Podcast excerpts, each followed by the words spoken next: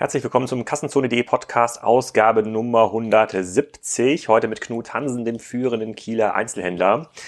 Der war vor vier Jahren schon mal im Kassenzone Podcast. Damals gab es das ja noch gar nicht als Podcast, sondern nur als YouTube-Interview. Ähm, er ist Aufsichtsratschef bei Intersport, er betreibt mehrere Intersport-Filialen, noch andere Filialen in Kiel, in Neumünster und in Lübeck und kann eine ganze Menge zum Thema Überleben in der Innenstadt erzählen. Vorher aber nochmal ein Lob an den Kassenzone-Hauptsponsor 2018, die uns hier die ganzen Transkriptionen ermöglichen, und zwar Payback. Ich habe auf einer Analyse gesehen, die gab es bei der Internet World. Ich, ver, äh, ich, ich verlinke das auch nochmal in den Show Notes, dass in Deutschland Payback auf Platz 7 der Top-Shopping-Apps ist. Ähm, der Rest kommt aus, ähm, aus den USA, aus Asien. Wish ist auch darunter auf Platz 3 in äh, Deutschland.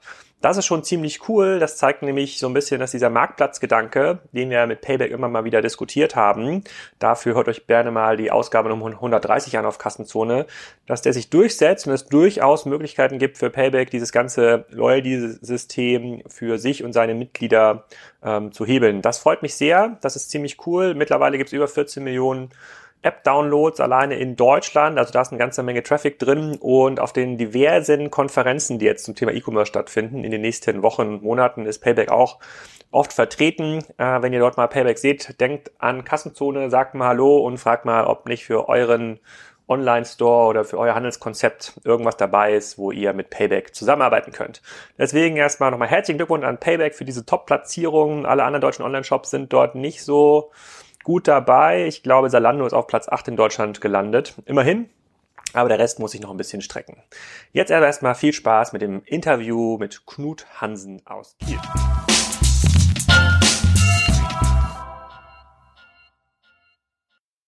Knut, willkommen zum Kassenzone.de Podcast, dem zweiten nach jetzt vier Jahren nach dem ersten Podcast. Für diejenigen, die den noch nicht gehört haben, sag doch mal, wer du bist und was du machst.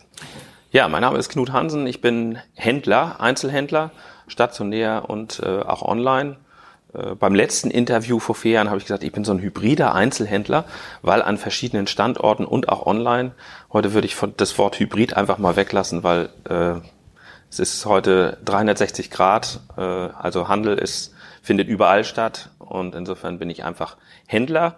Äh, betreibe drei Sportgeschäfte mittlerweile mit dem äh, mit dem Markennamen Intersport.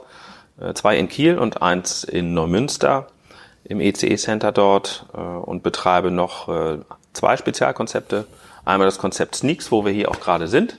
Ja. Ein reines Konzept für Sneaker, sehr spitz, also in den, in den Sortimenten ähm, etwas exklusiver als das, was man überall bekommt.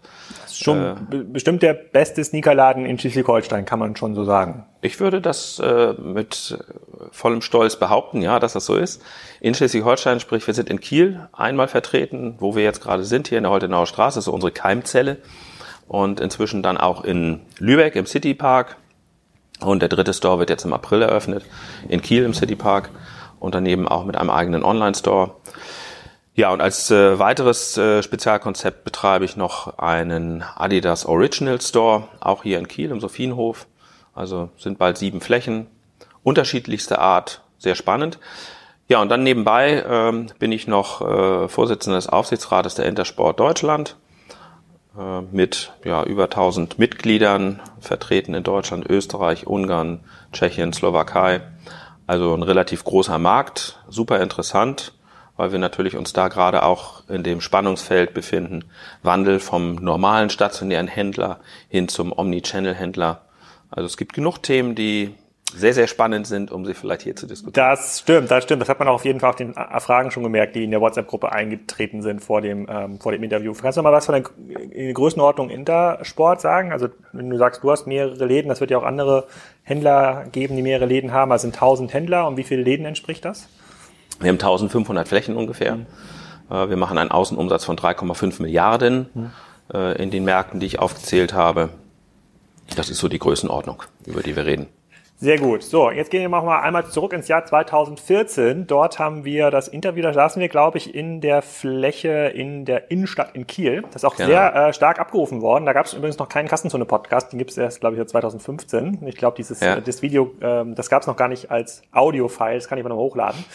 Ähm, Und dort haben wir ja eher über das ganze Thema, wie verändert sich die Handelslandschaft, wie verändert sich äh, sozusagen die Position der Hersteller zu den Händlern, wie geht man mit diesem ganzen Thema Preis um und da hattest du ein paar ganz spannende Aussagen gesagt, die auch total gut angekommen sind, ähm, auch in dem Blogartikel damals. Ähm, das war zum einen, wenn ein Kunde jetzt sagt, der kriegt das irgendwie online billiger, dann sozusagen seid ihr dann auch so frei und selbstständig im Laden zu sagen, okay, das ist aber nicht unser Serviceangebot, dann müssen Sie es online kaufen, wenn für Sie das irgendwie wichtiger ist. Das wirkt auf jeden Fall sehr selbstbewusst in der damals sehr, sehr unsicheren Omnichannel-Diskussion, muss man fairerweise sagen.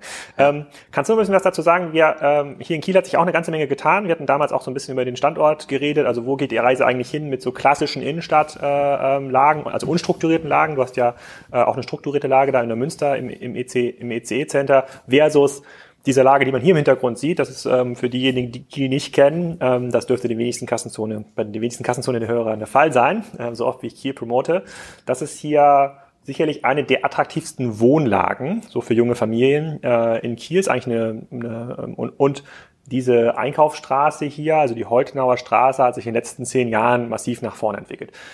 Kannst du vielleicht erstmal, fangen wir damit an, was ist eigentlich passiert seit 2014? Kannst du da ein bisschen was zu sagen? Also hast du irgendwelche Learnings, bei denen du sagst, das hättest du, wenn du das schon 2014 so gesehen hättest, hättest du noch ein, zwei Sachen anders gemacht oder hat sich viel bestätigt, so rückblickend?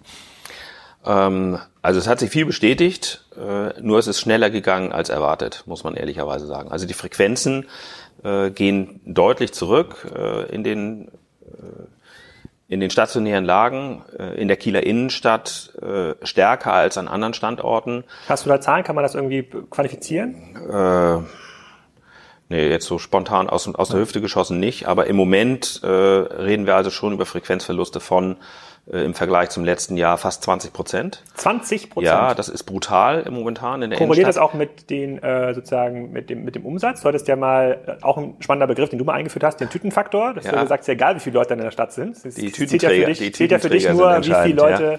Äh, eine Tüte in der Hand haben. Also bedeutet ja. 20 Prozent Frequenzrückgang in der Stadt auch 20 Prozent Umsatzrückgang? Nein, Gott sei Dank nicht, äh, weil wir natürlich auch gegengesteuert haben. Das heißt, wir holen aus dem einzelnen Kunden, der zu uns ins Geschäft kommt, mehr raus äh, dadurch, dass wir den Durchschnittsbon erhöht haben, den Warenkorb erhöht haben, also die äh, Teile pro Kunde erhöht haben, dass es uns auch gelungen ist, die Conversion Rate etwas nach oben zu bringen. Das sind so die Punkte, mit denen wir natürlich dagegen steuern. Nun hat die Kieler Innenstadt den besonderen, die Besonderheit, dass dort momentan unheimlich viel gebaut wird. Auf der einen Seite ja sehr positiv, weil es Veränderungen gibt und Veränderungen sind auch immer gut, auch in der stationären Handelslandschaft. Ähm, aber das hat natürlich erstmal damit zu tun, äh, hat natürlich äh, dann erstmal die äh, das Problem, dass die Stadt schwerer erreichbar ist, äh, große Baustellen sind, äh, Parkplatzsituation schwierig ist und das führt natürlich dazu, dass erstmal Kunden die Innenstadt eher meiden. Es gibt zwei große Bauprojekte. Ne? Einmal diesen, äh, diesen Kieler Kanal, oder ich weiß nicht, wie das, ähm, da wird was sozusagen so, da wird eine Straße im Grunde genommen noch mit einer Wasseranlage ausgestattet. Ja. Und, äh, und dann kommt Primark ist das, glaube ich. Primark, ne? ja, da wird ein neues Gebäude gebaut, wo früher Woolworths war. Äh, kommt dann Primark hin. Wann soll die eröffnen? Weißt du ja, nee, weiß ich nicht genau. Ich müsste eigentlich dieses Jahr noch passieren. Ich kann mich aber erinnern an ein, zwei Diskussionen auf, äh, in, in, in, in, in Foren, da ging es quasi um, das war so Immobilienforen, Handelsimmobilienforen und da haben wir mal alle darauf gehofft, dass der Primark kommt, weil da kommt wieder die Frequenz. Ja, natürlich ist das ein Frequenzbringer, wobei ich ganz ehrlich sage, wenn der Primark der Heizbringer für eine Innenstadt sein soll, dann ist schon vorher da was nicht richtig gelaufen. Und mhm. äh, der Mietermix in der Holzenstraße äh, ist nicht besonders spannend. Und das ist der Unterschied zu dem, wo wir hier gerade sind, Holtenauer Straße. Holtenauer Straße hat einfach spannendere Konzepte, Konzepte wie auch unser Konzept, die ein bisschen einzigartiger sind, äh, wofür es sich lohnt, auch wirklich in die Stadt zu gehen, äh, weil man dort entweder ein besonderes Produkt bekommt, einen besonderen Service bekommt. Also das ganze Thema stationärer Handel dort äh, anders emotional anders aufgeladen ist, einfach äh, ja etwas, was ich dann auch im Netz nicht bekommen kann. Auch Produkte, die ich teilweise, die im Netz teilweise äh, nicht so äh, stark äh, vermarktet werden wie das normale, die normale schwarze Trainingshose. Okay, der, der, der, der Anbietermix hier in der Holtenauer Straße, da weißt du vielleicht mehr, so gefühlt ist das so, man hat na, so ein Viertel bis ein Drittel ist so gastroartig, so Cafés, mhm. Bäckereien, tatsächlich Restaurants. Also ist hier auf jeden Fall auf dem oberen Teil ist da extrem viel, da passiert auch eine ganze Menge, deswegen ist hier auch abends eine ganze Menge los. Dann hast du viel so ja, ich nenne es mal Geschenkeläden, also Dinge, die man eigentlich nicht so traditionell transaktional sucht äh, im Web. Das können aber auch sowas sein wie Tischunterlagen, Vasen, so kleiner Tünnel, den es irgendwie auch mal wieder gibt, so kleine Basteleien um das ganze Thema Kiel drumherum. Dann gibt's noch so Stores, wie du ihn hier ähm, führst, wo man tatsächlich sozusagen an einem bestimmten Sortiment sich langhangeln kann. Da gibt's so zwei, drei ähm, Anbieter, aber, aber de facto ist es so, und ich, äh, ich fahre jetzt nicht in die Stadt extra in die Holtener Straße zum Shoppen, aber meine Frau ist hier schon gerne, auch mit Freundinnen, läuft hier rum und geht mal in Läden rein, lässt sich inspirieren. Das funktioniert schon ich glaube, ich musste relativ lange zurückspulen, dass sie das mal zur Holstenstraße gesagt und, äh, und gedacht hätte. Und dann gibt's ja in Kiel ja noch sozusagen den City Park, quasi ein weiteres ähm, Schwergewicht im stationären Handel. Und da gehen halt die Leute hin, wenn schlechtes Wetter ist, insbesondere sonntags, weil es überdacht ist und eigentlich ein modernes, modernes Shoppingcenter äh, geworden ist. Ja, modernes Shoppingcenter mit einem guten Mietermix. Mhm. Das ist halt der Unterschied, wenn ich äh, Vermieter eines großen Centers bin, dann habe ich Einfluss darauf, wer bei mir mietet und äh, suche mir die Mieter so zusammen, dass ein vernünftiger Mietermix ist, dass ich für alle äh, ein interessantes Angebot habe, äh, inklusive der Serviceangebote, äh, die man dann so braucht, ob es ein Friseur ist, ob es ein äh, äh, Schuh, Schuhreparatur, Schlüsseldienst, was weiß ich, was man alles so braucht. Äh, und äh, deswegen funktioniert der Citypark natürlich auch sehr gut. Und er hat natürlich den riesen Vorteil mit 3200 kostenlosen Parkplätzen. Parkplatz ist halt immer ein Argument. Äh, und das ist hier in der Holtenauer Straße eher noch, äh, noch einfacher als in der Innenstadt. In der Innenstadt ja. zu parken ist in der Tat echt ein Riesenproblem. Es gibt zwar Parkhäuser, ähm, aber der Mensch ist so gestrickt, er möchte nah dran parken, er möchte kurz anhalten, kurz was rausholen, sowas wie Brötchentaste, wie es in anderen Städten gibt. Das wären so Ideen, die könnte man in Kiel vielleicht mal realisieren und dann würde auch die was Innenstadt ist besser.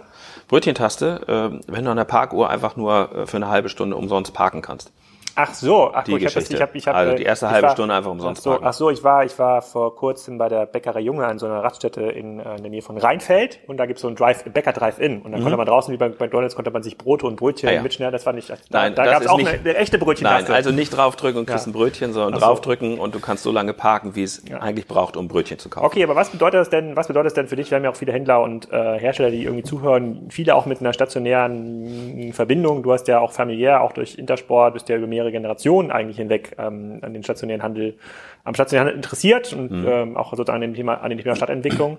Aber wenn du jetzt so ganz nüchtern drauf guckst, heißt das dann, dass die, dass für dich eine unstrukturierte Lage in einer klassischen Einkaufszone einfach nach, nach vorne raus gar nicht mehr so interessant ist und du entweder sagst, entweder gibt es halt ein Shoppingcenter, was halt den Traffic gut äh, sozusagen zusammenführt und diesen Mietermix halt herbeiführt. In Neumünster hast du ja gesagt, hat, habt ihr jetzt auch eine Filiale. Die Filiale gibt's ja, glaube ich, erst seit, oder diese, diese, diese ECE-Fläche gibt's ja, glaube ich, erst seit 2015.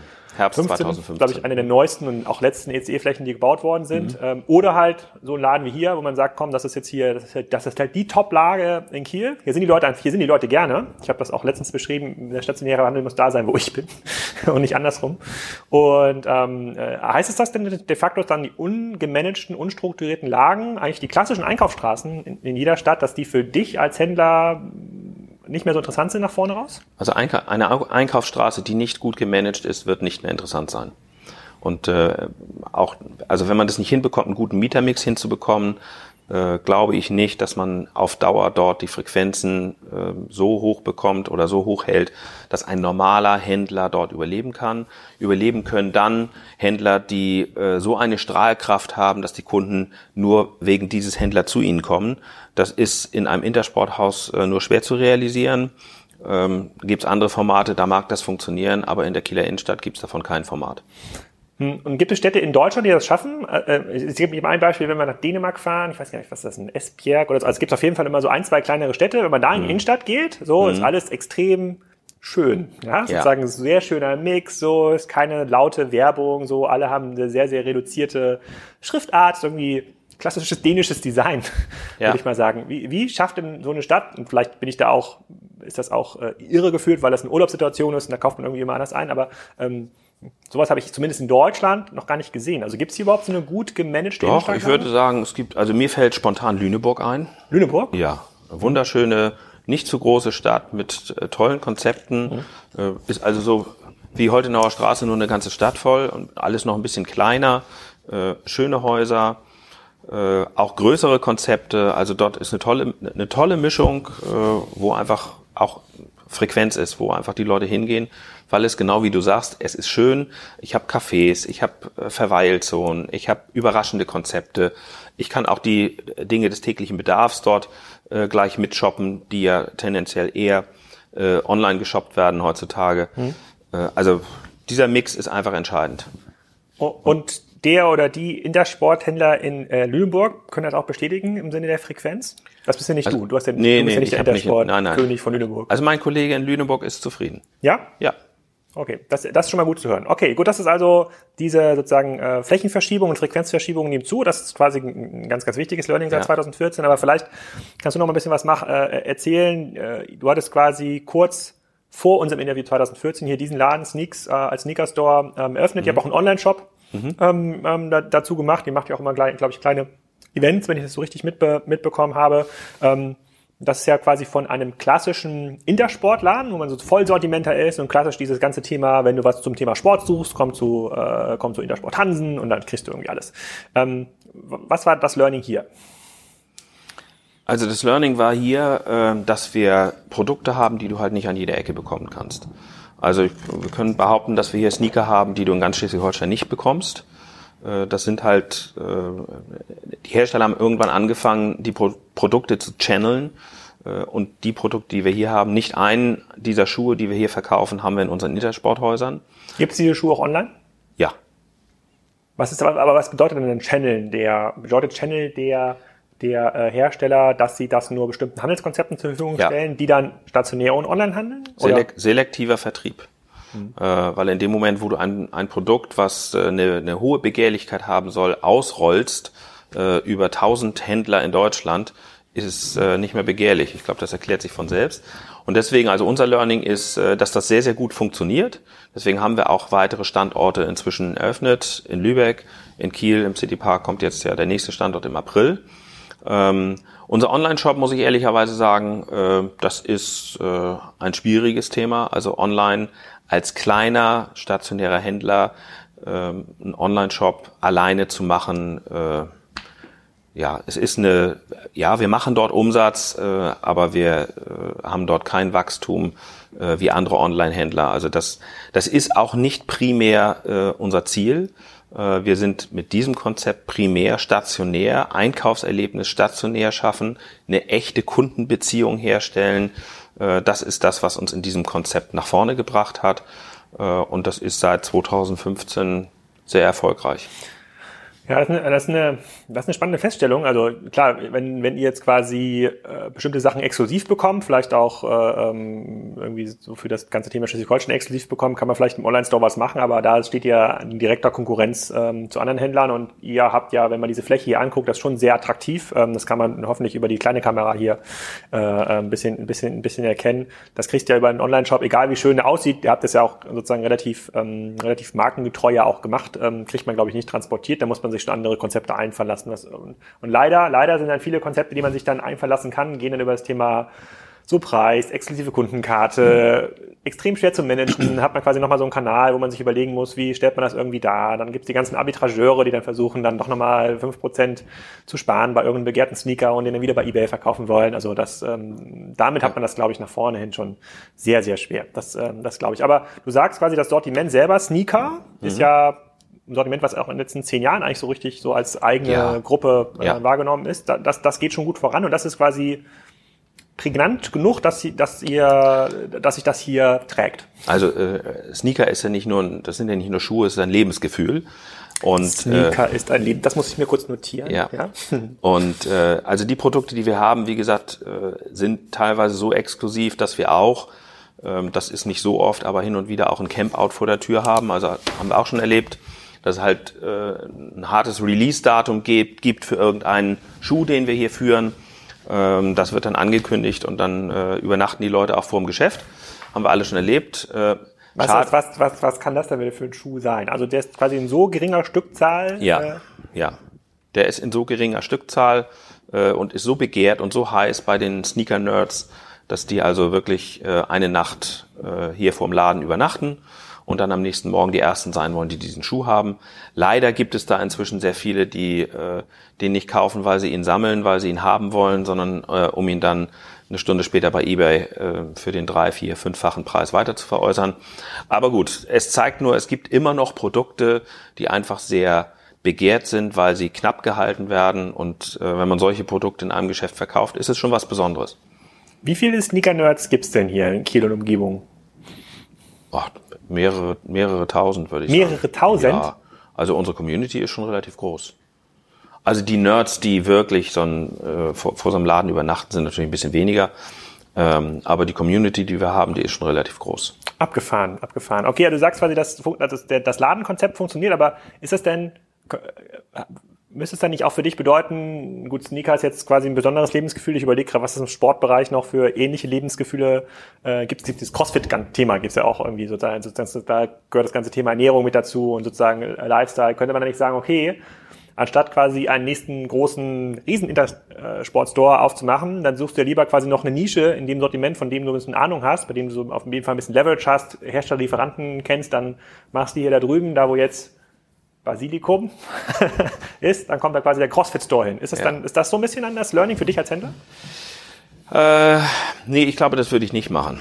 Ähm, äh, ich glaube, wir müssen auch aufpassen, dass wir nicht zu viele äh, Produktgruppen aus unserem Geschäft separieren, äh, weil dann die Kunden, die diese Produktgruppe, äh, Produktgruppe kaufen wollen, ja nicht mehr zu uns kommen. Ich würde auch gerne äh, Sneaker, die äh, die auch spitzer gechannelt sind in unseren Intersportgeschäften verkaufen.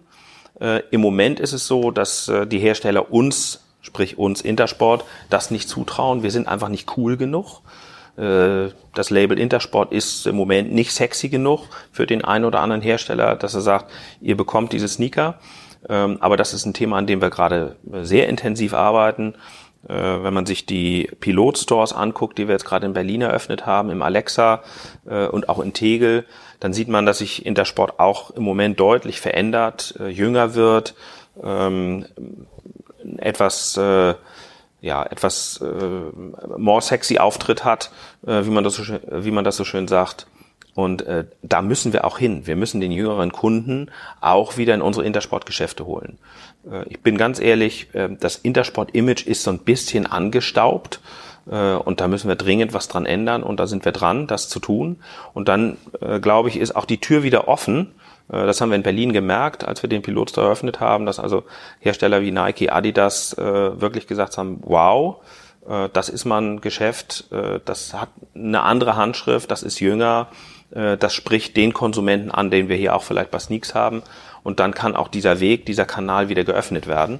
Und deswegen, um auf die Frage zurückzukommen, zu, zu viele einzelne Sortimente aus einem Vollsortimenter-Geschäft rauszunehmen, um es in einem Spezialkonzept zu verkaufen, höhlt ja ähm, den Vollsortimenter aus. Hm. Und ähm, jetzt aus dem Intersportgeschäft zehn Spezialkonzepte zu machen, macht aus meiner Sicht keinen Sinn.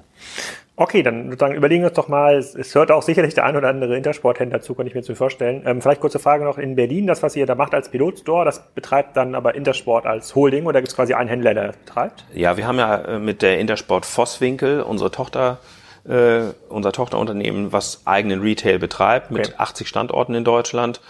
Ähm, da steht meistens gar nicht mehr Intersport Vosswinkel dran. Das war äh, früher mal eine Douglas-Tochter, hat dann die Intersport übernommen. Da steht einfach nur Intersport dran.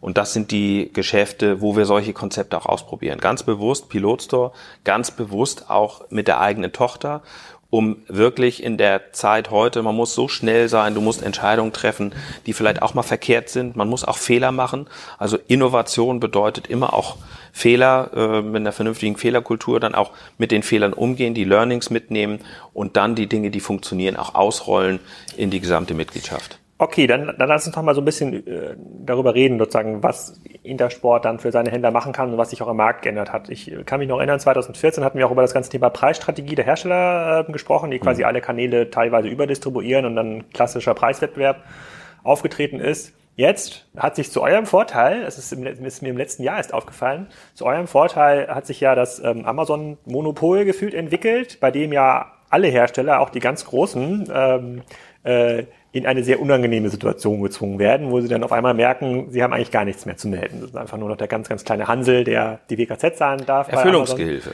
Ja, genau. Sozusagen gro auch große Hersteller mit, mit Anfangsbuchstaben A und P und anderen, die werden dort äh, ganz schön durch die Kakao gezogen äh, bei Amazon.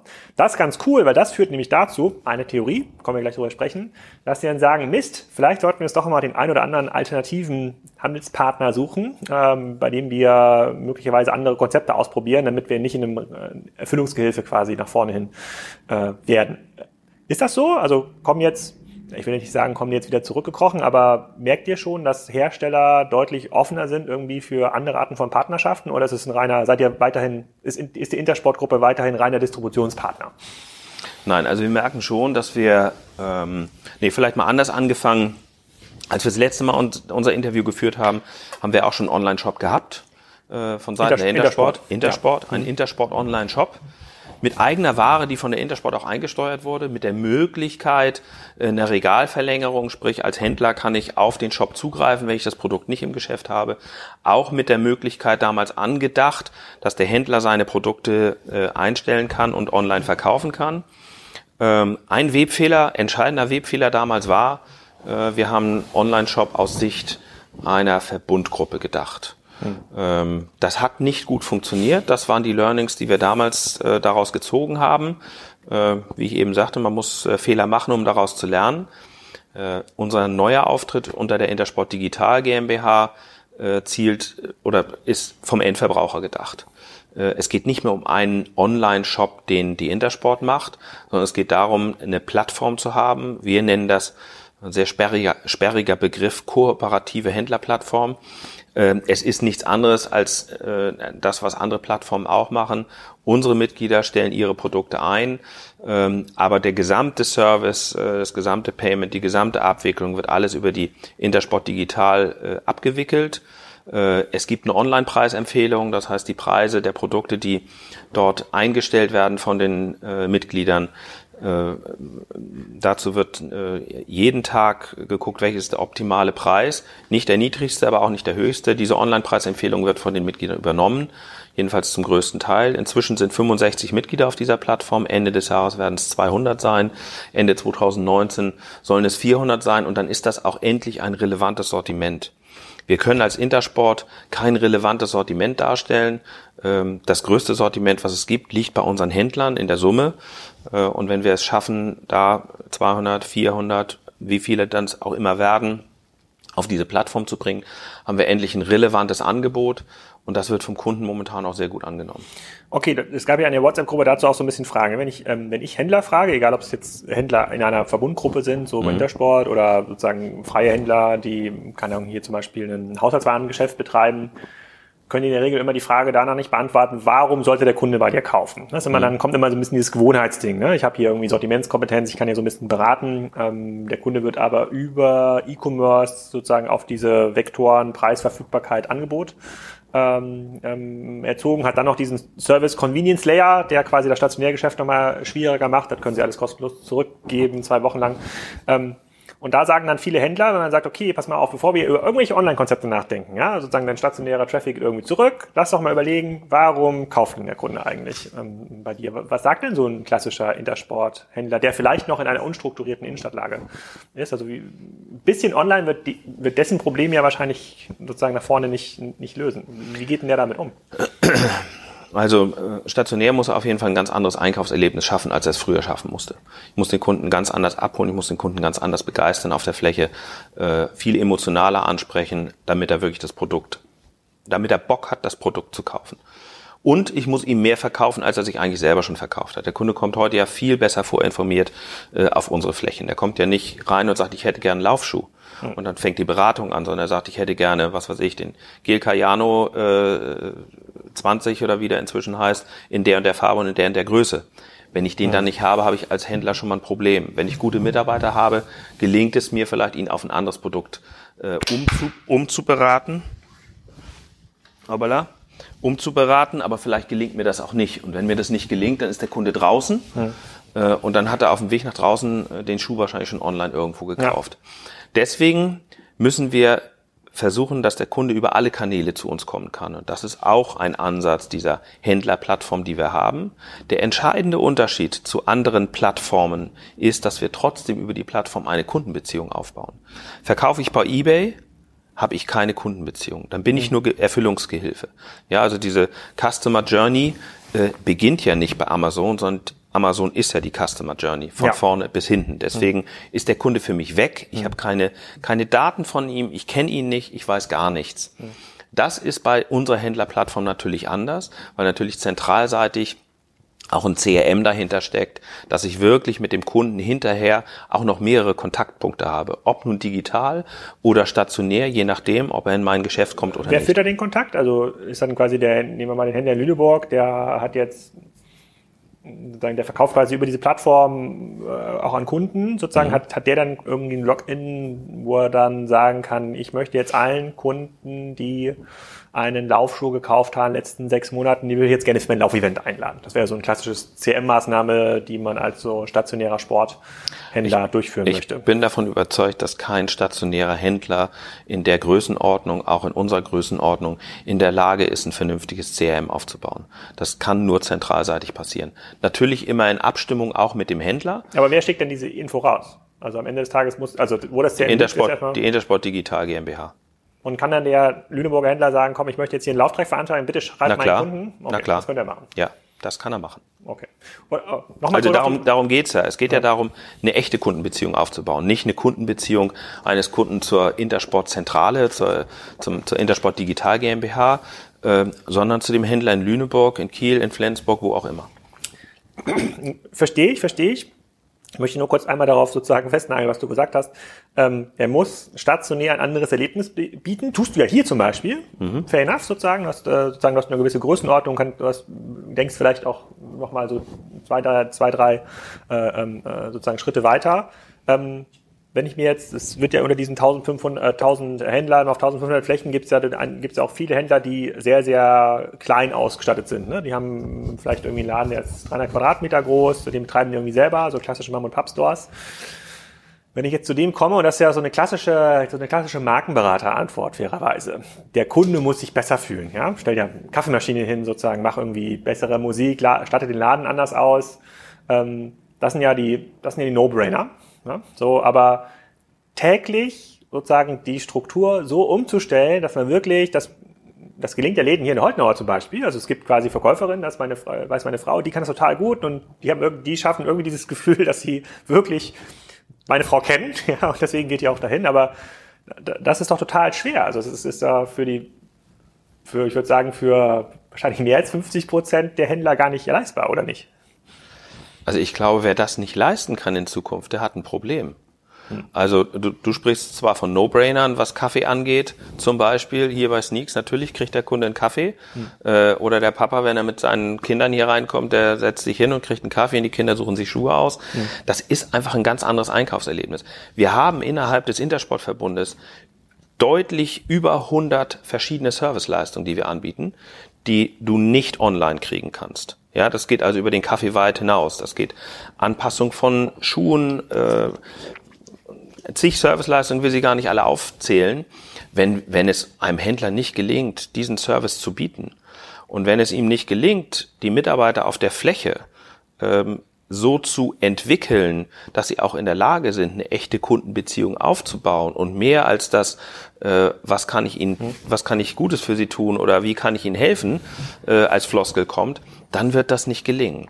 Aber äh, ich glaube, die Botschaft ist inzwischen bei ganz vielen Händlern angekommen und äh, ja, da, halt eine, da halt transformiert halt, sich auch gerade was. Ja, ist halt, ist halt eine ist halt eine sehr, also ist die richtige Botschaft, aber ist, ich kann mir gut vorstellen, dass der andere Händler auf eine einfacher umzusetzendere Botschaft gehofft hat. Ne? Und das wäre ja sowas ja. wie, hm, klar, wenn ich jetzt überlege, was in diesen Vektorenpreis, also Angebotsmenge wird immer schwer, sozusagen online, sozusagen Online-Bereich zu starten.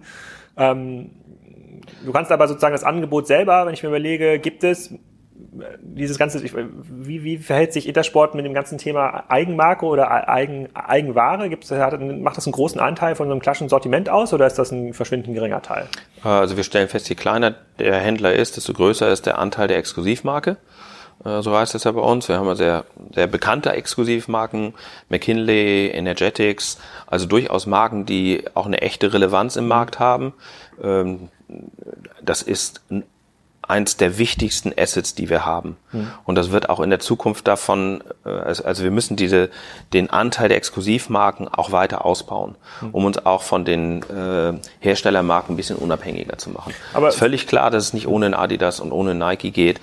Ähm, aber es gibt viele sag mal, B-Marken, die durchaus ersetzbar sind äh, mit Exklusivmarken. Und das muss auch das Ziel sein. Aber genau, aber lass mal Adidas Nike ausklammern, das ist ja, ja. so wie Apple in, in der und Samsung in der Elektronikindustrie, das sind so, ohne die geht's erstmal nicht, die sind einfach so stark, sind eine Art Monopolsituation, aber ähm, wenn ich mir vorstelle, sozusagen so andere, kleinere B-Marken, ohne jetzt hier eine speziellere ähm, hm. äh, ähm, zu nennen, ich meine, die merken das ja auch, ne? Die, die kriegen ja auch sozusagen die Oligopolsituation online mit, ne? dass sozusagen jetzt Zalando und Amazon nach vorne raus jetzt nicht irgendwie die allernettesten Handelspartner sind, weil die müssen auch Geld verdienen und wachsen. Mhm. Ähm, das tun sie ja in der Regel auf Margenkosten der Hersteller.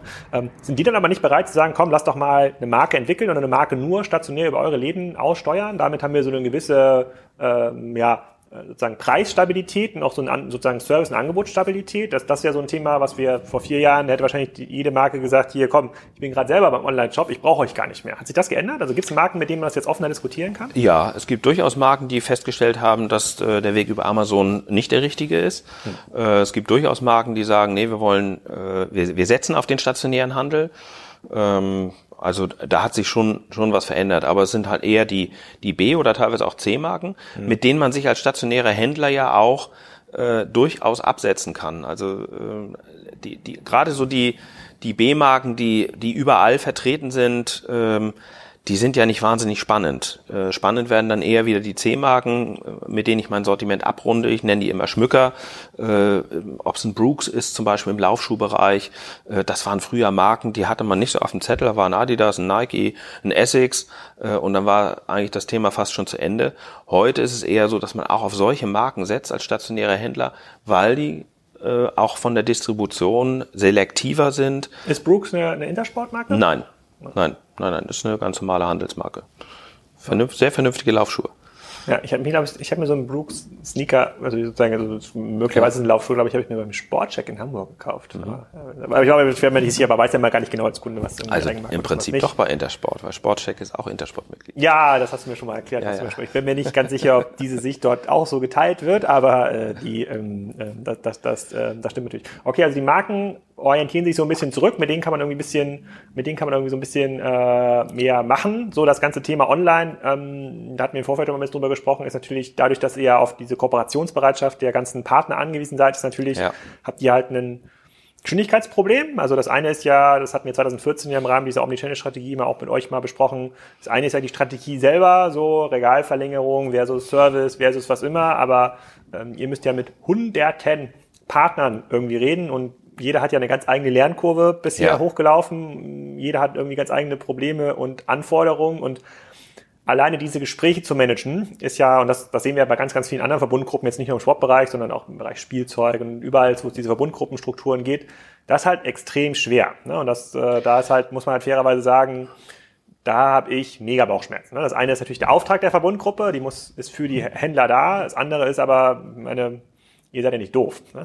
ihr, also ich glaube, äh, voll, also ein Punkt, der den du da ansprichst, der äh, eine echte Herausforderung darstellt, gar keine Frage. Äh, als Verbundgruppe mit äh, 1000 Mitgliedern äh, schnell zu sein, nicht ein großer Tanker, sondern ein, ein Schnellboot zu sein, ist eine echte Herausforderung. Es braucht ähm, dafür Strukturen um äh, Mitglieder, Händler frühzeitig in Entscheidungen einzubinden, mhm. äh, um eine Akzeptanz am Markt zu haben. Ich sage immer, wir müssen als, als Ob-Organisation eigentlich fungieren. Wir müssten eigentlich so wie ein filialisiertes Unternehmen alles von äh, alle, alle Dinge durchsteuern können. Auf der anderen Seite brauchen wir aber diese äh, Individualität, äh, diesen, diesen Freiraum des Händlers vor Ort, äh, der kennt seinen Markt, äh, das ist unheimlich wichtig, dieses Know-how äh, von den einzelnen Flächen einzusammeln äh, und dann auch in der Zentrale zu verwenden, um gute Entscheidungen zu treffen, äh, die eine, die eine Akzeptanz haben und nur so kannst du es auch einigermaßen zügig durchsteuern. Das ist eine Herausforderung, aber der stellen wir uns und versuchen durch verschiedene Konzepte, wo wir mit unseren Mitgliedern in Kontakt kommen und auch und auch fighten, um Entscheidungen, diese Dinge irgendwie schneller auf die Reihe zu kriegen. Anders wird es nicht gehen. Seid, seid ihr denn als, ähm, als Gruppe ähm, in Kontakt mit diesen ganzen Stadtentwicklern, die jetzt ja auch so ein bisschen dieses Problem live auf dem Tisch haben? Da fehlen die Frequenzen, sozusagen alles, was in den letzten Jahren gemacht wurde, sozusagen im Innenstadtmanagement scheint ja, wenn man den Diskussionen da folgt, der einzelnen Händler nicht so richtig gewesen zu sein. Also Umbaupläne, Parkplatzsituation, im Grunde genommen Management der kompletten Infrastruktur, Busanbindung. Also es war mhm. immer, also A, wurde es nicht so richtig gemanagt. Die Leute, die an den entsprechenden Situationen saßen, waren jetzt auch oft nicht so incentiviert und ausgestattet, äh, ähm, dass sie irgendwie nach, richtig nach vorne handeln konnte. Seid ihr in diese Diskussion irgendwie eingebunden oder sind, macht ihr das über eure Hände? Also du quasi hier in Kiel in der Holzenstraße und dann in Lüneburg quasi dann dein Kollege oder sei, äh, kommt dann auch mal Stadt Hamburg auf Intersport zu und sagt, komm, lass uns doch mal was gemeinsam hier machen. Wir haben hier irgendwie so ein, zwei Lagen, die müssen wir irgendwie anders wieder ausstatten nach vorne. Das müssen wir aber gemeinsam machen. Also auf der einen Seite gibt es natürlich einen Mitarbeiter, der in Heilbronn sich um das Thema Expansion kümmert, äh, der natürlich auch unheimlich da viel ist die Intersportzentrale. Da ja, das, da, genau, in Heilbronn ist die Intersportzentrale, der sich darum kümmert. Ähm, aber letztendlich ist ja genau die Stärke, äh, dass der Händler vor Ort äh, Vorsitzender des Stadtmarketingvereins ist oder im Stadtmarketing aktiv ist und dort genau diese Dinge einkippt. Mhm. Ähm, das, das kann der auf jeden Fall besser als ein, Filial, äh, ein Filialleiter irgendeines filialisierten Betriebes. Der Vorteil des filialisierten Betriebes ist natürlich, dass von der Zentrale aus alles durchgesteuert werden kann. Aber das heißt nicht unbedingt, dass es qualitativ richtig und besser ist. Ich glaube es eher andersrum. Also ich glaube, das, das Modell Genossenschaft ist äh, total en vogue und ist ein Modell, was in der Zukunft, äh, glaube ich, viel, viel mehr Vorteile hat als Nachteile. Aber gibt es quasi aus dieser Genossenschaftssicht, ähm, gibt es eine, ein Learning oder eine Forderung, die du an so klassische Stadtentwickler stellen könntest, wo du sagst, guck mal, das ist jetzt mega schief gelaufen in den letzten zehn Jahren, da muss jetzt einmal umgedacht werden, sonst wird es nichts mehr mit der Holstenstraße und anderen Lagen? Ähm, also ich glaube, es, man sollte nicht Fingerpointing betreiben und sagen, äh, ihr seid schuld oder ihr seid schuld oder ihr seid schuld. Eigentlich müssen alle an einen Tisch.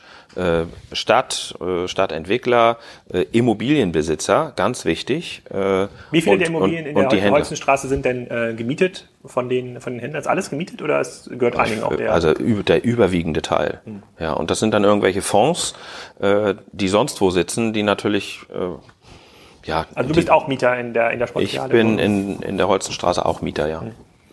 Okay, also Okay, aber da haben wir ja wieder echt das gleiche Thema wie bei den Genossenschaften, wenn alle an einen Tisch müssen, ja. in einem Markt, bei dem man gar nicht so nach vorne determinieren kann, welche Maßnahme Erfolg bringt, sondern in der man sich so permanent ausprobieren muss und so ein bisschen dem Bauchgefühl folgen. Die Diskussionen sind halt unendlich. Ne? So, und die, die Interessen, ja. und die Interessen, das ist ja noch viel schlimmer, die Interessen sind ja komplett diametral. So. Ja, das, das, das ist zwar so, aber irgendwann ähm, sorgt der Schmerz dafür, dass man sich doch mal zusammenraufen muss. Äh, wenn man die Holzenstraße zum Beispiel anguckt, und gerade die obere Holzenstraße, wie viel Leerstand da inzwischen ist. Was ist die obere? Nicht, das ist hinter der Holzenbrücke? Genau, hinter der Holzenbrücke. Und das sind ja nicht kleine Flächen, die dort inzwischen leer stehen. Da stehen ja Tausende von Quadratmetern leer. Hm. Und das wird unweigerlich dafür sorgen, dass die langsam aber sicher alle mal an einen Tisch kommen und sagen, lass uns mal drüber sprechen. Wie kriegen wir denn diese Stadt äh, wieder belebt? Auch die Stadt selbst hat ja eine Stelle geschaffen. Mhm ich habe schon vor vielen Jahren gesagt, wir brauchen einen Leerstandsmanager.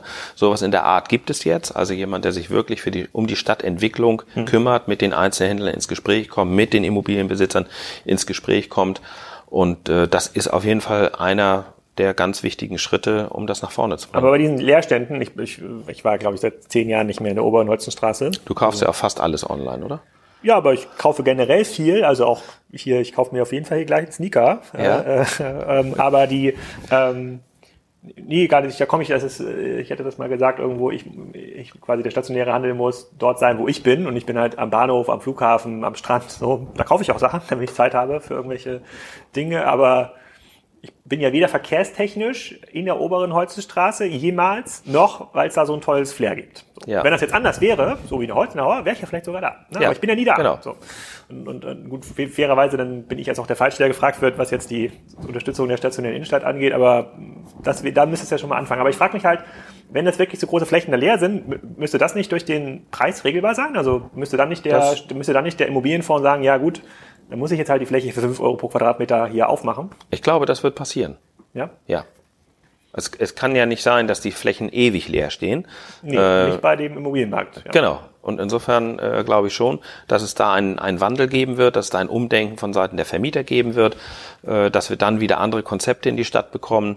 Äh, ich bin ja ein sehr positiv denkender Mensch. Es wird noch eine ganze Zeit lang dauern. Also wir sind jetzt gerade so in dem Tal. Ob wir den unteren Todpunkt schon erreicht haben, weiß ich nicht. Vielleicht geht es noch ein bisschen weiter runter. Aber auch die Entwicklung, äh, wir sprachen ja vorhin an, da werden verschiedene Gebäude gebaut. Äh, die Wasserstraße, die dort entsteht. Ja, ähm, ich verlinke das nachher ja mal beim Podcast. Das ist eine sehr spannende Diskussion, die man ja, hier Wahnsinn. kann. Ja, ja, genau. ja, da gibt's natürlich viele, die sagen, oh, das wird äh, das wird ganz schlimm aussehen und das ist eine ganz zugige Ecke und da kann man gar nicht sitzen. Ähm, ja, da sind wir, wir, wir Deutschen, glaube ich, auch irgendwie mal ein bisschen immer erst auf das Negative gucken. Äh, ich versuche das immer anders zu sagen, äh, ander, andersrum zu denken, zu sagen, das Glas ist eher halb voll und jetzt passiert was und das wird die Aufenthaltsqualität verbessern, auf jeden Fall. Es wird die Aufenthaltsqualität definitiv nicht verschlechtern. Und insofern finde ich das gut, dass da was passiert, dass da viel passiert. Das wird auch dafür sorgen, dass wieder der ein oder andere Mieter die Holzenstraße für interessant findet. Und das wird eine Veränderung bringen, die positiv ist. Und insofern ähm, wird es da auch, äh, ich will jetzt nicht von der Renaissance der Holzenstraße sprechen, aber äh, so eine Stadt wie Kiel mit so vielen äh, Fährbesuchern, äh, äh, Touristen, die über die Fähren kommen und auch äh, im Umland sind, also, ja, also äh, ich, das, ich, ich das wird in die richtige genau, Richtung. Ich verstehe es auch nicht so. Also wir fahren immer, wir wohnen ja zwischen Kiel und Eckernförde. Wir fahren immer gerne nach Eckernförde, ne, so, so kleine, äh, sozusagen ein bisschen gibt's Fisch, Fischbuden, da so ein Hafenflair, sowas gibt's ja in Kiel gar nicht. Das ist halt, also nee. da denke ich mir immer so, ja, warum nimmt man nicht so einen ganzen Teil da um den alten Markt rum und sozusagen baut das eigentlich genauso um, wie es die Fährbesucher haben wollen? Dann schmeiße ich halt unten den Erotikstreifen da raus und mache halt diese ganzen kleinen Fischerläden äh, äh, da rein, dazu noch Wohnlage und schon hat man wieder, es ist, ja, es ist am Wasser, ja, es gibt diese ganzen Touristen, es gibt quasi den kleinen Kiel, es gibt noch so ein bisschen Parkanlagen, ist ja alles da, es wird einfach nur extrem schlecht gemanagt, ne, so peu à peu. Und ähm, deswegen glaube ich, wenn ich auf 20, 30 Jahre schaue, habe ich eigentlich gar nicht, keine große Sorge, was das ganze Thema Handelsinfrastruktur, Aufenthaltsqualität irgendwie angeht. Das bestimmt irgendwie der Markt. Es tut nur so ein bisschen weh, das so zu beobachten, eigentlich ja. zu wissen, dass, das, dass man das besser und anders machen könnte. Ähm, aber dann wird halt trotzdem so ein, ich weiß gar nicht, wie dieses Ding da gerade betreibt, was dieses Shopping Center, wie heißt das denn da beim alten Markt, das neu gebaut wurde? Ähm, das heißt äh, Nordlicht. Ja, ich meine, gut, müssen wir nicht drüber reden, das ist, glaube ich, ein ganz eigener Podcast, aber unfassbar. Ja, ja äh, da sind also auch solche handwerklichen Fehler gemacht worden in der Struktur, wie das ganze Ding gebaut ist. Ähm, ja. Brauchen wir nicht drüber reden. Ne? Brauchen wir echt nicht, das, das, das hilft ja keinem weiter. Genau. Ähm, aber dann lass mal ganz kurz nochmal die letzten Minuten dafür nutzen, mal nach vorne zu schauen. Also sozusagen, wohin entwickelt sich irgendwie die Handelslandschaft? So, ich werde ja immer irgendwie damit zitiert, in, äh, sozusagen der ein oder andere sozusagen äh, äh, interpretiert das naiv und sagt, ähm, Alex sagt immer, der Handel ist tot. Ich sage, also meine, meine Kernthese ist, ich glaube, es wird total schwer, durch, nach vorne durch, äh, auch im stationären Handel, durch den Rohertrag des Händlers Geld zu verdienen. Ne? Sozusagen, du kaufst hier, ich habe mir diesen Schuh hier in die Kamera, kann man das hier irgendwie sehen, so, du verkaufst, du kaufst diesen Schuh für 10 Euro, verkaufst für 20 Euro, so, und mit den 10 Euro Differenz verdienst du dein Geld. Ich glaube, das wird nach vorne hin, das egal reicht nicht aus. wird immer mega schwer. Sozusagen, es wird, ja. es muss andere Lösströme geben, das kann Events sein, das kann Services sein, das kann Reparatur sein, das kann bezahlte Beratung, finde ich, ich habe viele drüber nachgedacht und ausprobiert, hat bisher nicht funktioniert, ist aber auch eine Zeitfrage, weil man natürlich anderweitig alles momentan noch kostenlos bekommt und sozusagen der Kunde jetzt sich nicht von heute auf morgen umerziehen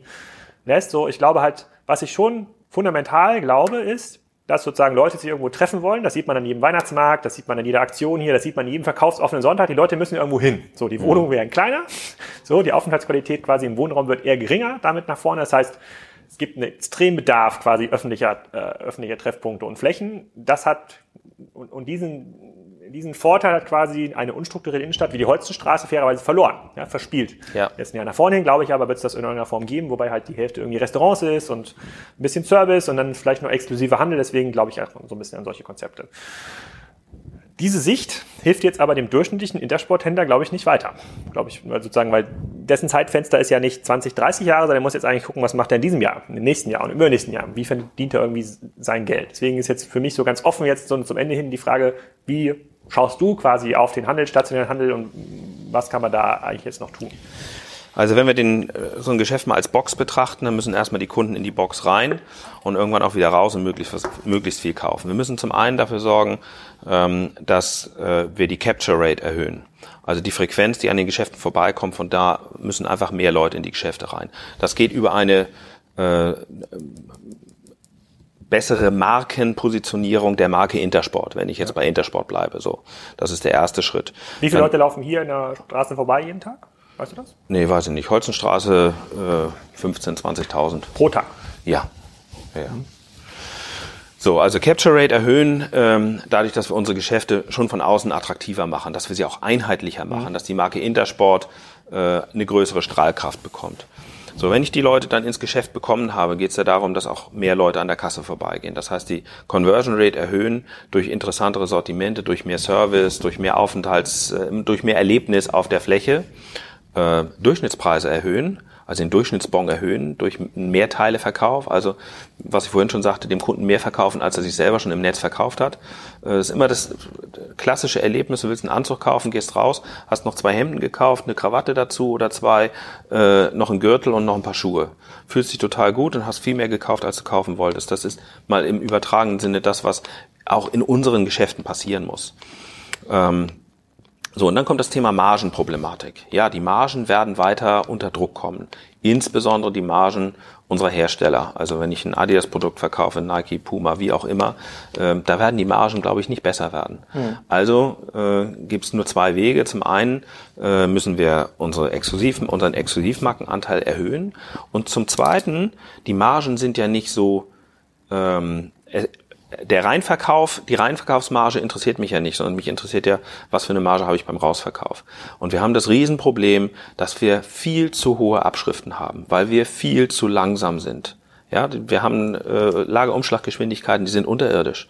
Wir müssen einfach unsere Lagerumschlaggeschwindigkeit deutlich erhöhen. Wir müssen den ganzen Warenfluss, äh, die ganze Supply Chain, da muss sich einiges verändern, damit unsere Produkte im Rausverkauf eine bessere Marge bekommen. Und das ist möglich. Es ist nicht so, äh, dass das unmöglich ist. Ich bin davon überzeugt. Was hindert euch heute daran, das umzusetzen? Weil, weil wir einfach nicht schnell genug sind. Hm. Ja, das ist, wir sind ja immer noch so äh, strukturiert, dass wir am Anfang der Saison alles reinliefern und am Ende der Saison äh, das, was noch übrig ist, alles brutal reduzieren. Hm. Also das Thema Dynamic Pricing zum Beispiel spielt eine entscheidende Rolle. Wir müssen auch dazu kommen, dass wir unsere Produkte, unsere Preise im Laufe des Produktlebenszykluses eines Produktes immer anpassen. Äh, so wie es im Onlinehandel gang und gäbe ist, so wie es auf den Mediamarktflächen inzwischen gang und gäbe ist. Also äh, das muss sich auf jeden Fall verändern äh, und dann bin ich überzeugt davon, dass wir auch rentabel unsere Geschäfte betreiben können. Mhm. Okay, also das, also das ist ja quasi ein bisschen die Intersport-Sicht. So, also was, was kann man da irgendwie tun? Hast du denn generell, also sozusagen, ich habe jetzt keine, keine extrem hoffnungsfrohe Sicht auf den, äh, sozusagen auf, auf das Handelsmodell, aber hast du dann eine andere Sicht generell auf das Handelsmodell oder siehst du das ähnlich? Nochmal die Frage bitte. Weil die, sozusagen, ich sage ja grundsätzlich so, die Läden, die es hier irgendwie gibt, so, da gibt es irgendwie kaum vergleichbare Produkte. Das ist eine totale mhm. spontane Kaufsituation, ähm, so ein bisschen wie am Flughafen oder am Strand, wenn mir da jemand ein Kleid ja. oder eine Melone hinhält. Ja. Kein Preisgefühl, total super, ja, weil mhm. diese Kaufsituation brauche ich eigentlich im stationären Umfeld, damit es irgendwie funktioniert. Für die meisten klassischen transaktionalen Sortimente, so wie deins hier, Sneaker, Tennisschläger, Laufschuhe, Hosen, so ist halt dieser, sozusagen diese Rohmarge wird halt, das wird irgendwann raus, rausfallen oder wird halt ganz, das, im Grunde genommen ist das nur noch der Aufschlag, den ich habe, um die Logistikkosten irgendwie abzufedern. Den, der aber auch nicht viel höher sein dürfte, als den die Online-Händler haben. So, das bedeutet halt für den fast, fast 80 Prozent der Holzenstraßenmieter, so, müssen sich in ihrem Geschäftsmodell halt massiv drehen, damit es nach vorne ja. funktioniert. Ja, das würde ich unterschreiben. Ähm, der Unterschied zwischen, also da gibt es natürlich einen Unterschied zwischen Sneaks und Intersport Knutzen. Das mhm. ist, äh, weil wir hier äh, den Vorteil haben, was ich vorhin schon erwähnt, dass wir einfach ein Sortiment haben, äh, was einzigartiger ist. Es ist nicht einzigartig, aber es ist einzigartiger. Wir haben hier im Geschäft keine Preisdiskussion. Mhm. Kaum. Wirklich sehr selten. Also kommt jetzt kein Kunde und sagt hier, den können Sie mir das hier für den Schuh, was kostet der? 65? Ja. Ich habe den im Internet für 49 gesehen. Können wir da was machen? Das natürlich natürlich gibt es die Diskussion was auch ab und zu. Nein, sage ich dann. Ja. Äh, wir wir äh, schaffen hier ein Einkaufserlebnis ist, äh, und der Kunde ist inzwischen ja auch bereit, eine gewisse Preisdifferenz zwischen online und stationär hinzunehmen. Äh, die Produkte, die wir auf der Händlerplattform bei Intersport anbieten, da gibt's eine Online-Preisempfehlung und die Online-Preisempfehlung ist äußerst selten höher als der stationäre Preis. Sie mhm. ist immer etwas niedriger. Und auch das akzeptiert der Kunde. Natürlich gibt es Kunden, die sagen, äh, Moment, in ihrem Online-Shop ist es aber günstiger. Ja, so what?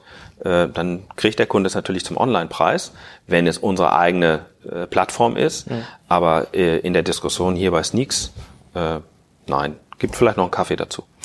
Sehr spannend, sehr spannend. Damit sind wir auch schon am Ende von dem Podcast. Es gab in der WhatsApp-Gruppe auch noch einige Fragen, ob du hier den einen oder anderen Sneaker-Store übernehmen möchtest. Das ist, glaube ich, das bereden wir hier außerhalb des, außerhalb des Podcasts. Off the record. Off genau, the record. Machen wir, machen wir off the record. Vielen Dank erstmal für die offenen Antworten, äh, sozusagen auf die, ähm, auf die vielen Fragen. Ich glaube, da folgt auf jeden Fall nochmal ein zweiter und dritter Teil. Ich hoffe auch in kürzerer Frequenz als die vier nicht Jahre. Erst, nicht erst in vier Jahren. Genau. Ja. Ja, aber vielen Dank. Dann trinken wir nochmal einen Kaffee. Das ist hier nämlich ja in der Straße. Das ist ja hier ein Timing mit dem Telefon. Das ja. ist hier in der Straße super gut möglich. Und äh, bedanke mich. Danke. Alles klar. Danke auch.